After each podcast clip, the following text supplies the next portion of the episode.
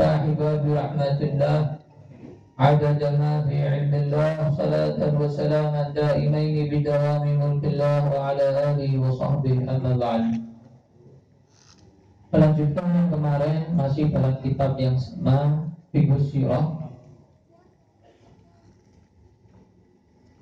Perjalanan berikutnya adalah perjalanan pertama Nabi Shallallahu Alaihi Wasallam ke daerah Syam.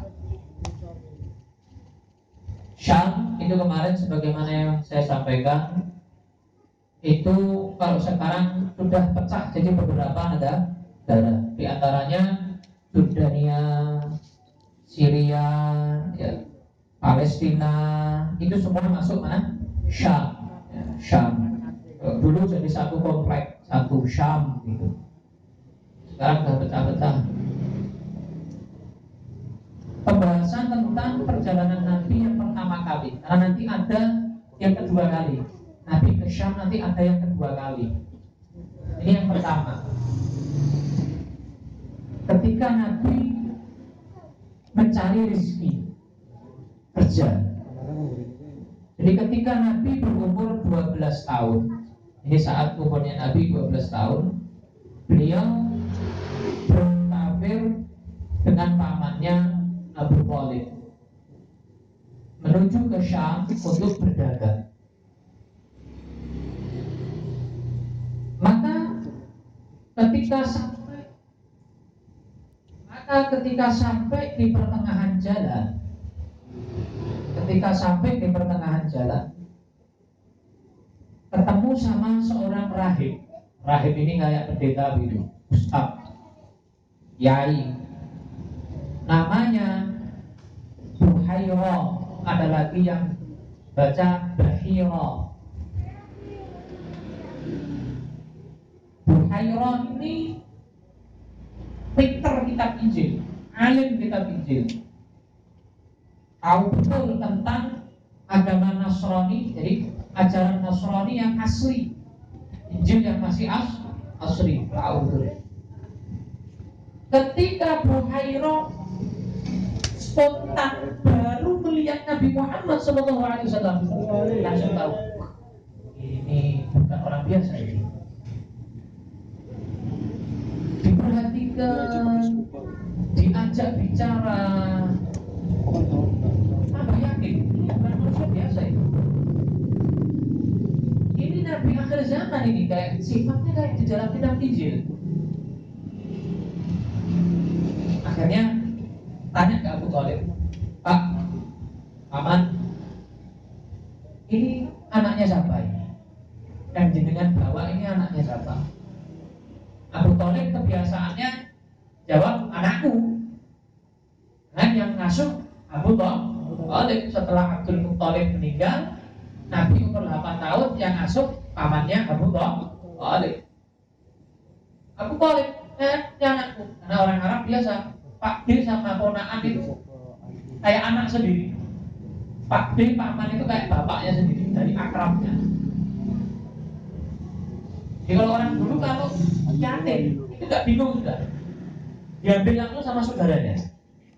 Kalau sekarang nggak ngurus saudaranya, nggak ngurus, kalau pakai asuhan gitu, nggak semua deh gitu. Kalau dulu ya, orang-orang itu dari perhatiannya sama keponakan, kalau misalnya yatim langsung diambil, jadi seakan-akan nggak yatim, ada yang ngurus sudah, langsung ada yang ngurus. Nah, Abu Talib jawab, ini anakku. Buhaira bilang, nggak mungkin, ini bukan anakmu ini. Tahu dia? Ini bapaknya namanya bukan Abu Talib. Di Injil bapaknya namanya bukan Abu Talib. Akhirnya, kalau pengetahuan saya, sak ngertiku bapaknya sudah mati. Ya pada ayo, mati ulah. Sudah mati itu. Kok tahu itu? Kok tahu kamu? Iya betul, ini keponakan saya. Ini anak saudara saya Abdullah. Loh ya dong, betul. Nanti feeling saya betul. Perasaan saya betul ini.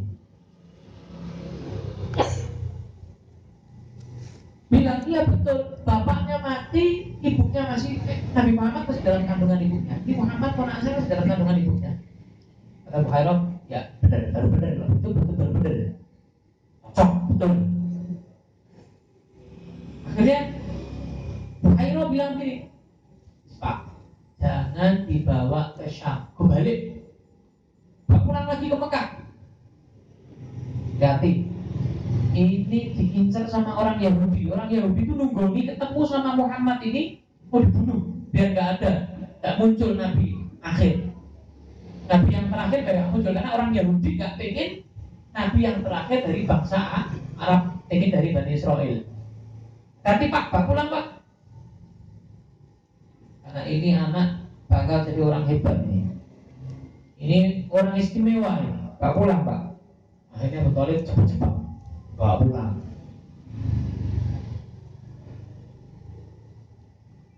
Kemudian fase selanjutnya Nabi mulai agak dewasa. Kan tadi umur 12 tahun ke Syam terus tidak pulang. Agak dewasa Nabi SAW cari rezeki, kerja sendiri. Nabi sempat berdagang.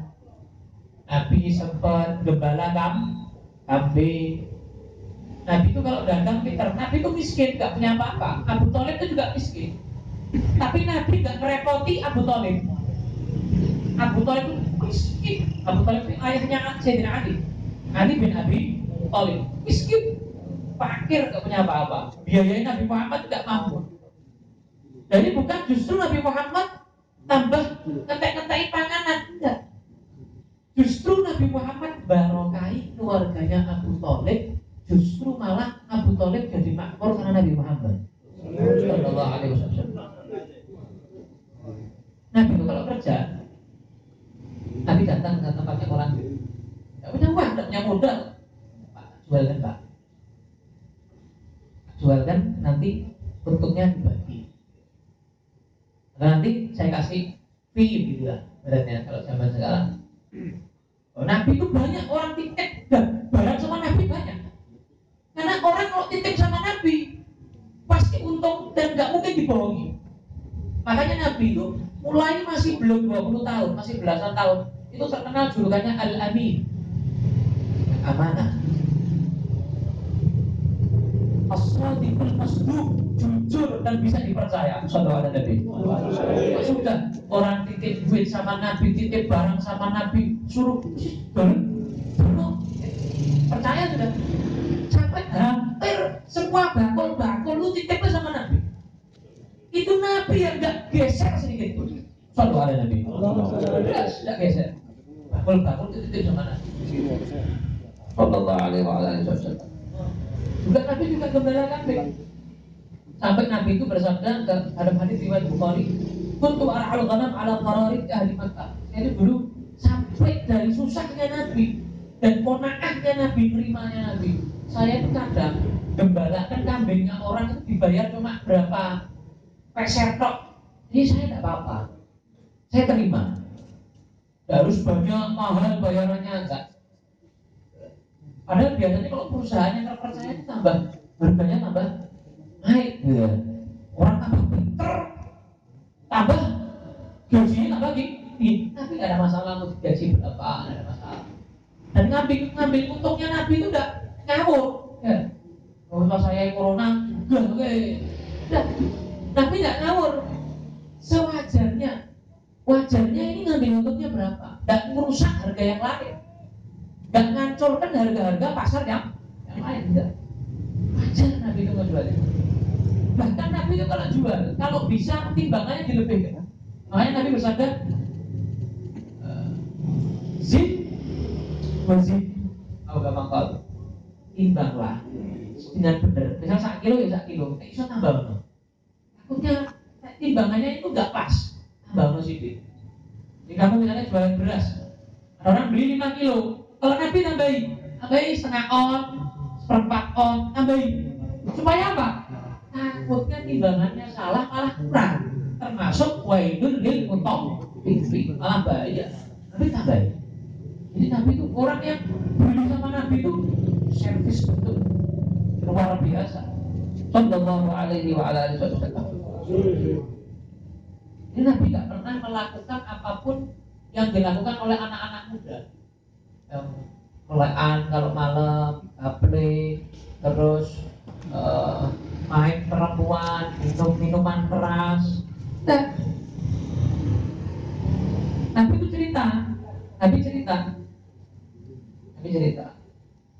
saya itu nggak pernah pengen melakukan sesuatu yang dilakukan orang-orang jahiliyah 2 kali. Nggak pernah. Maksudnya 2 kali gimana? Saya itu manusia biasa. Nabi itu kan manusia biasa, sama kayak kita manusia.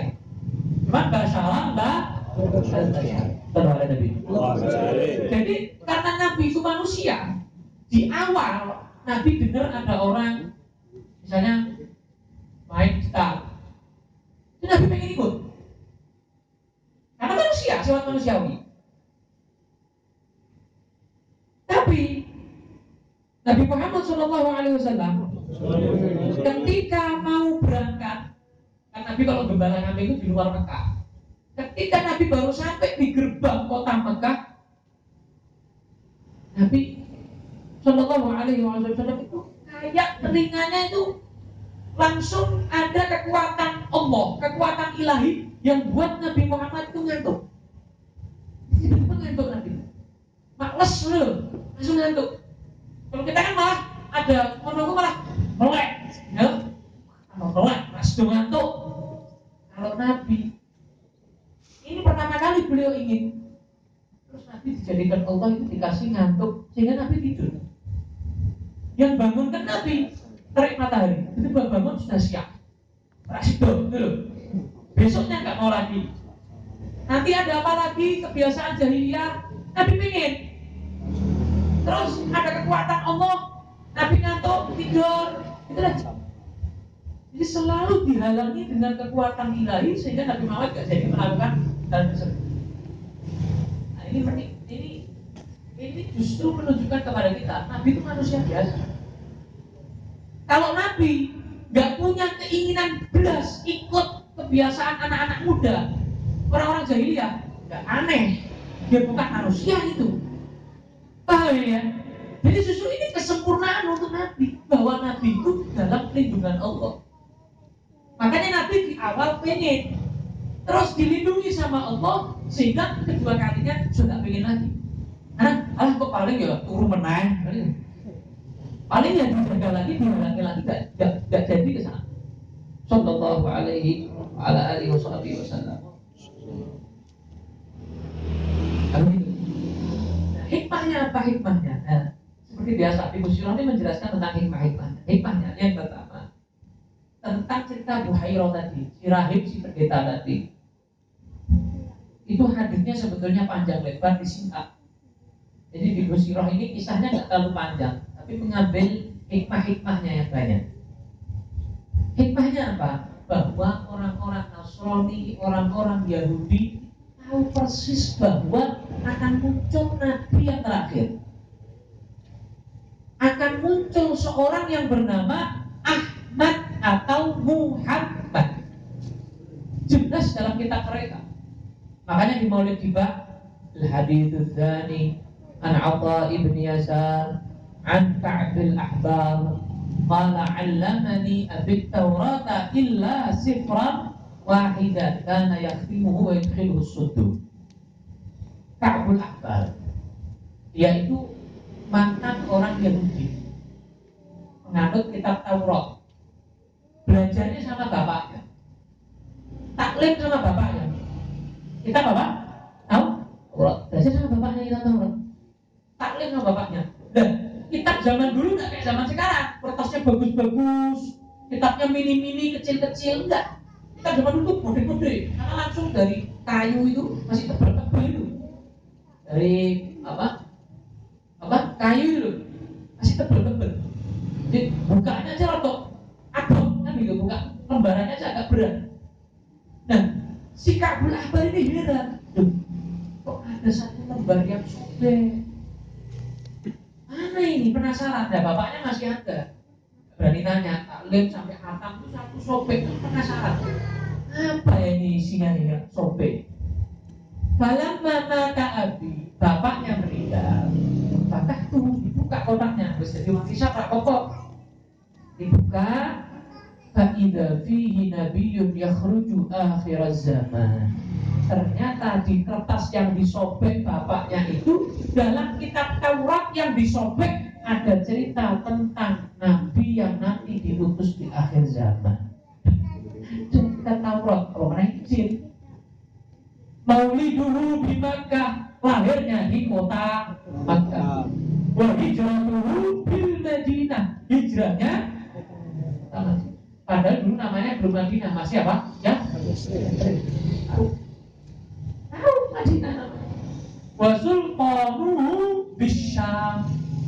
Jadi dan tanda kenabiannya bisyam, bisyam. Tadi Nabi kan perjalanannya ke Syam kan?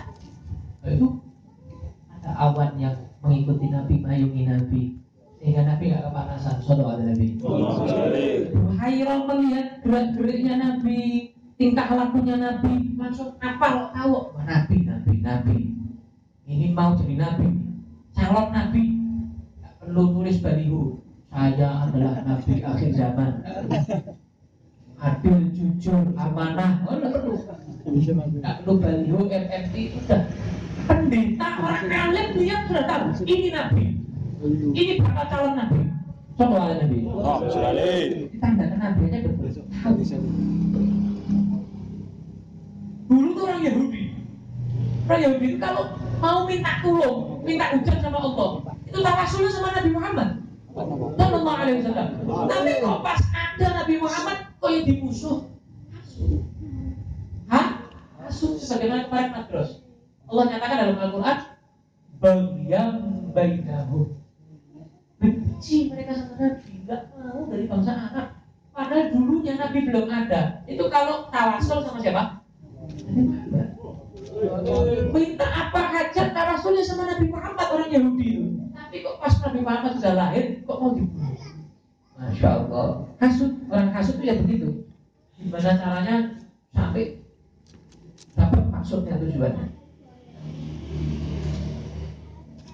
Itu dalam apa Allah ceritakan? Wa kanu min qablu yastafti'una 'ala alladziina kafaru falamma ja'ahum ma 'arafu kafaru bih. Nabi Muhammad sudah datang, sudah muncul Afar Ubed mengkufuri Nabi Muhammad. Dulu tawasul, sekarang kafir. Lu piye? Karbu piye? La'natullah 'alal kadhibin. Rahmat Allah bagi mereka. Padahal mereka itu ya'rifunahu kama ya'rifuna abna'ahum. Dalam Al-Qur'an ada. Orang Yahudi Nasrani itu apal sifat Nabi Muhammad, lebih apal daripada sifat anaknya sendiri, yang darah dagingnya sendiri. Itu mereka tidak seapal sifatnya sama Nabi Muhammad. Dari detailnya Allah mensifati Nabi Muhammad dalam kitab Injil. Dari detailnya Allah mensifati Nabi Muhammad dalam kitab Taurat. Tidak sekarang Al-Quran Allah ciptakan itu semuanya. Tidak mungkin dusta, bohong, buat. Tidak Al-Quran yang menceritakan ya'rifunahu kama ya'rifuna abna'ahum. Lebih kenal Nabi Muhammad daripada kenal anaknya sendiri. Padahal orang tua tahu anaknya, apal anaknya. Itu apal Nabi Muhammad daripada anaknya. Kalau ada Nabi Muhammad sampai Sayyidina Umar bin Khattab itu ingin membuktikan. Sama tanya sama seorang mantan Yahudi, namanya Abdullah bin Salam. Allah masuk Islam jadi sahabat Nabi. Abdullah bin Salam, Sayyidina Abdullah bin Salam bertanya, Sayyidina Umar tanya, Abdullah, apakah dulu kamu itu kenal Nabi Muhammad sebagaimana kamu kenal anak kamu? Persis sama kamu kenal anak kamu. Katanya Abdullah bin Salam mantan yang begini, na'am wa akthar. Iya, bahkan lebih dari anak saya sendiri. Ini pengakuan mantan Yahudi. Allah itu mengutus aminnya di langit kepada aminnya di bumi. Siapa aminnya Allah di langit? Malaikat Jibril. Yang terpercaya di langit siapa? Malaikat Jibril yang diutus Allah untuk menyampaikan ke Rasul. Kepada Al-Amin yang di bumi. Siapa Al-Amin di bumi? Nabi Muhammad sallallahu alaihi wasallam. Disebutkan semua sifatnya Nabi, begini, begini, begini. Nah, kalau anak saya belum lahir, ya saya nggak tahu irungnya piye, matanya gimana. Ente tahu, ente mau punya anak model anakmu piye? Catnya apa? Nggak tahu kan? Nggak tahu. Tapi orang-orang Yahudi, orang-orang Nasrani tahu. Kulitnya warnanya ini, matanya seperti ini, hidungnya seperti ini, sifatnya seperti ini. Apa? Belum lahir tidak apa? Berarti lebih apa sifat Nabi Muhammad daripada anaknya sendiri. Sallallahu alaihi wa ala alihi wa sahbihi wa sallam. Nabi itu kenapa menggembala kambing? Kenapa menggembala kambing? Ada hal-hal hikmah-hikmah yang penting di situ. Pertama, Nabi itu supaya tahu, supaya memiliki perhatian khusus. Orang gembala kambing itu nggak gampang, harus perhatian. Kambing itu kalau sudah sakit, sudah nggak beres, mati. Nah, Nabi, bagaimana Nabi memperhatikan kambing, kesehatannya kambing, makannya kambing, supaya nanti Nabi Muhammad bisa ngurus umat secara sempurna. Jadi ngurus kambing saya aman berdese. Nah, semua para Nabi nggak ada. Tidak Allah mengutus seorang Rasul kecuali dia menggembala kambing, walaupun bukan Nabi Muhammad. Rasul siapapun, 25 Rasul itu semua pernah gembala kambing. Kenapa? Karena apa? Diperintahkan Allah sebelum ngurus umat, nguruskan kambing dulu. Dan juga Nabi meringankan beban pamannya. Nabi tinggal sama Abu Talib, gak merepoti. Asal mana, turu, mangan, turu. Kalau kita numpang di rumah orang, paling numpang 100%. Ya, numpang kan? Numpang sak mangane, sak turune, sak listrike, sak kombene kabeh. Tapi Nabi ngerti. Nabi tahu. Nabi juga prihatin. Pamannya gak kaya, orang miskin. Nabi Muhammad sehingga kerja, jadi Nabi Muhammad bisa membiayai dirinya sendiri. Saudara Nabi Muhammad. Wis barokai. Ya. Abu Talib gak kerepotan, biayai dirinya sendiri. Luar biasa, manusia yang paling tidak merepotkan Nabi Muhammad sallallahu alaihi wa ala alihi wasallam. Yang kedua, ini menunjukkan rezeki yang paling barokah itu yang dari hasil keringat sendiri, bukan dari keringat orang lain, bukan dari hasil orang lain, tapi dari keringat sendiri, hasil jerih payah sendiri, kerja. Karena tidak ada seorang Rasul pun kecuali dia tergembala kambing dan kerja.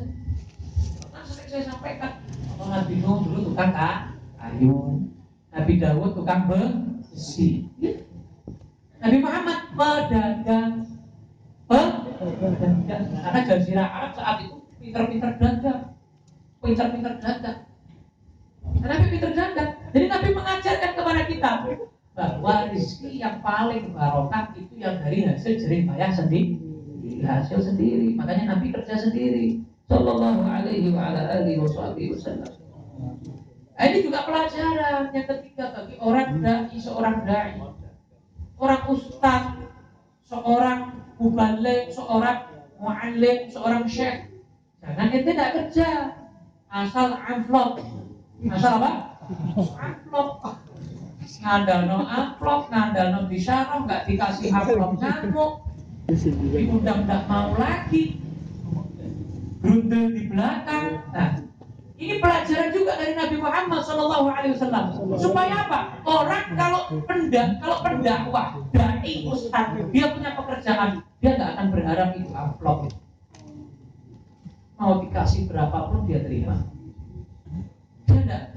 Lihat isinya. Kenapa? Dia dakwahnya untuk Nabi, dikasih ya sudah syukur, jazakallah khair.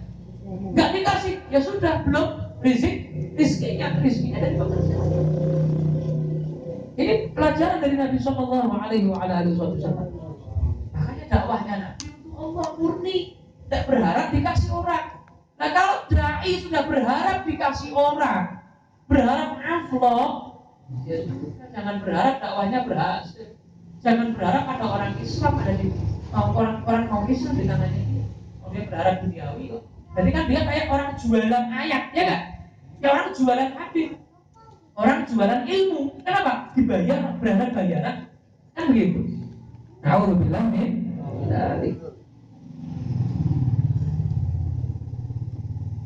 Kemudian hikmah yang berikutnya, Nabi itu mulai bayi, nggak ada cacat. Cari kekurangan Nabi nggak ada. Jadi orang kalau mau nyacat Nabi setelah Nabi jadi Rasul dakwah. Oh begini-gini, oh sayo, etok-etok. Kalau kita mungkin dulu mantan, peminum, terus obat, modal, ada sing ngiloke, ada sing mencacat. Ya gue yang mobil. Waduh, itu yang mobil. Nah, bisa, cacat bisa. Cari kesalahannya bisa. Kalau kita-kita ini, wah dulu masa mudanya punya banyak kesalahan, banyak dosa. Cari cacatnya, cari kurangnya, cari aibnya ada. Tapi kalau Nabi, orang Arab mau cari aibnya Nabi dulu masa muda. Oh, ya orang tahu. Masa mudanya tidak pernah ikut-ikutan aneh-aneh. Kok hari yang tidak benar, yang tidak faedahnya Nabi tidak pernah. Jadi dicari kekurangannya tidak ada. Ini hikmah. Bahwa Allah menjaga Nabi mulai lahir. Mulai sebelum lahir itu namanya harum. Lahir harum, terus balita harum, remaja harum, sampai diangkat di Rasul selalu harum. Saudara Nabi. Ada cacatnya, aibnya sama sekali. Ini penjagaan Allah yang luar biasa bagi Nabi SAW. Jadi ini khususiah bagi Nabi, keistimewaan bagi Nabi. Allah nyatakan dalam Al-Quran, "Fa'innaka bi'a'yunina." Kamu ini selalu ada di hadapan mataku. Diperhatikan sama Allah. Inayah khassah, perhatian khusus Nabi Muhammad sallallahu alaihi wa ala alihi wasallam. Kalau Nabi Musa alaihissalam itu diintirkan sama ibunya, dihanyutkan sama ibunya di sungai. Yang ngurus siapa? Siti Aisyah dan Fir'aun. Masih ada yang ngurus. Tapi kalau Nabi tidak ada. Pamannya miskin, Abdul Muttalib sebelumnya umur 8 tahun meninggal. Ibunya umur 6 tahun, Nabi meninggal. Ayahnya Nabi dalam kandungan meninggal. Siapa yang jagain Nabi? Siapa yang ngajarin Nabi? Siapa yang bikin Nabi? Langsung Allah. Langsung Allah. Adabani Rabbi fa'ahsana ta'dibi. Yang mendidik saya, yang ngajari saya, yang narbiah saya langsung Allah. Sallallahu alaihi wasallam. Makanya akhlaknya, adabnya yang terbaik. Sallallahu alaihi wa ala alihi wa sahbihi wasallam. Fitrahnya manusia ada dalam diri Nabi. Makanya Nabi kan pernah lupa, ya kan? Nabi disantet. Akhirnya Nabi ada hal-hal duniawi yang lupa. Turun surat Al-Falaq dan An-Nas total 11 ayat karena santetannya itu ada 11 jarum. 11 apa? Jarum. Sehingga tiap satu ayat lepas sehingga Al-Falaq An-Nas turun. Nah kalau Nabi nggak disantet, nggak turun Al-Falaq An-Nas, kayaknya nggak disantet terus. Karena nggak pernah baca Al-Falaq An-Nas. Jadi tujuan Nabi disantet kenapa? Ya turun Al-Falaq An-Nas. Makanya Nabi beliau bersabda dalam Muwatta diriwayatkan oleh Imam Malik, "Innama ansa au unassa li azunna." Saya ini kenapa kok lupa, kata Nabi. Pernah lupa. Atau dibuat lupa oleh Allah. Dilaleknya oleh Allah. Aslinya orang lali, tapi sama Allah disengaja lali. Lali baik, sengaja. Untuk apa? Supaya saya mensyariatkan. Nah kalau Nabi nggak pernah lupa dalam sholat, sujud sahwi, bawa lali terus. Tidak ada sujud sahwi, ya kan? Lali terus, tidak ada sujud sahwi. Nah Nabi dilupakan sama Allah sehingga ada sujud sesuai sama kita. Nabi pernah lupa nggak tasyahud awal, ya awal itu ya tahu. Nabi pernah lupa nggak kunut, ya. Supaya kita tahu oh kalau nggak kunut sunnah sujud sahwi, nggak tasyahud awal sunnah sujud sahwi. Sesuai sama kita. Sallallahu alaihi wa ala alihi wasallam. Jadi fitrah manusia ada dalam diri Nabi. Itu kesempurnaan Nabi bukan kekurangan. Karena apa?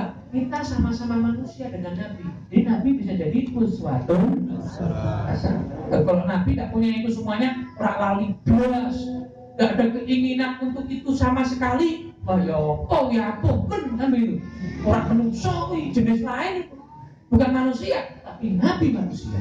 Tapi lanjutkan latar syarab.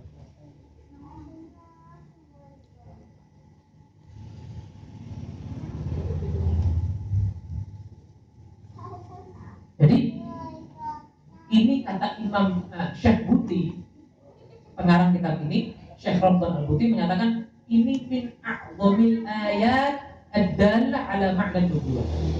Ini termasuk tanda yang paling agung atas kenabian Nabi Muhammad, kemanusiaan Nabi itu. Syariahnya Nabi Muhammad ini termasuk apa? Tanda kenabian yang paling apa? Makanya dalam Al-Qur'an Allah menceritakan orang-orang kafir itu enggak percaya sama Nabi Muhammad. Nabi hadar Rasul, apa ini Rasul kok kayak gini? Ya turut ta'am, makan, yang syibil aswaq, kerja di pasar, masuk pasar, asal Rasul kayak gini. Padahal basyariah Nabi itu tanda kesempurnaan, kemuliaan, derajat Nabi Muhammad sallallahu alaihi wa ala alihi wasallam. Manusia biasa bisa nanggung Al-Qur'an, beda. Dan kalau malaikat, kalau manusia ampuh, ya wajar. Oh ini malaikat aja Al-Qur'an gak bisa nanggung, ini Nabi manusia biasa bisa nanggung, hebat. Malaikat gak mampu, gunung yang kuat gak mampu. Kalau anzalna Al-Qur'an ala jabalin ra'aitahu khashi'an mutasaddi'an khashyatan. Nabi manusia biasa mampu. Berarti apa? Ada kenabian paling top. Manusia biasa punya basyariah, punya fitrah manusia sama kayak kita. Yo mangan, yo kerja. Nanggung, disakiti, dilempari kotoran, dipukuli, diusik, diguyu. Menungso. Manusia, bukan manusia ampuh, bukan malaikat. Kalau malaikat enggak punya nafsu, itu punya nafsu. Nabi Muhammad sallallahu alaihi wasallam. Paham ya? Ini penting ini kita pahami. Jadi sifat bersyariahnya Nabi itu termasuk tanda yang paling agung tentang kenabian Nabi sallallahu alaihi wa ala alihi wasallam. Wallahu a'lam bishawab. Insyaallah pertemuan yang akan datang besok insyaallah di MATT hari besok insyaallah lanjut tentang perdagangan Nabi dengan harta Sayyidah Khadijah.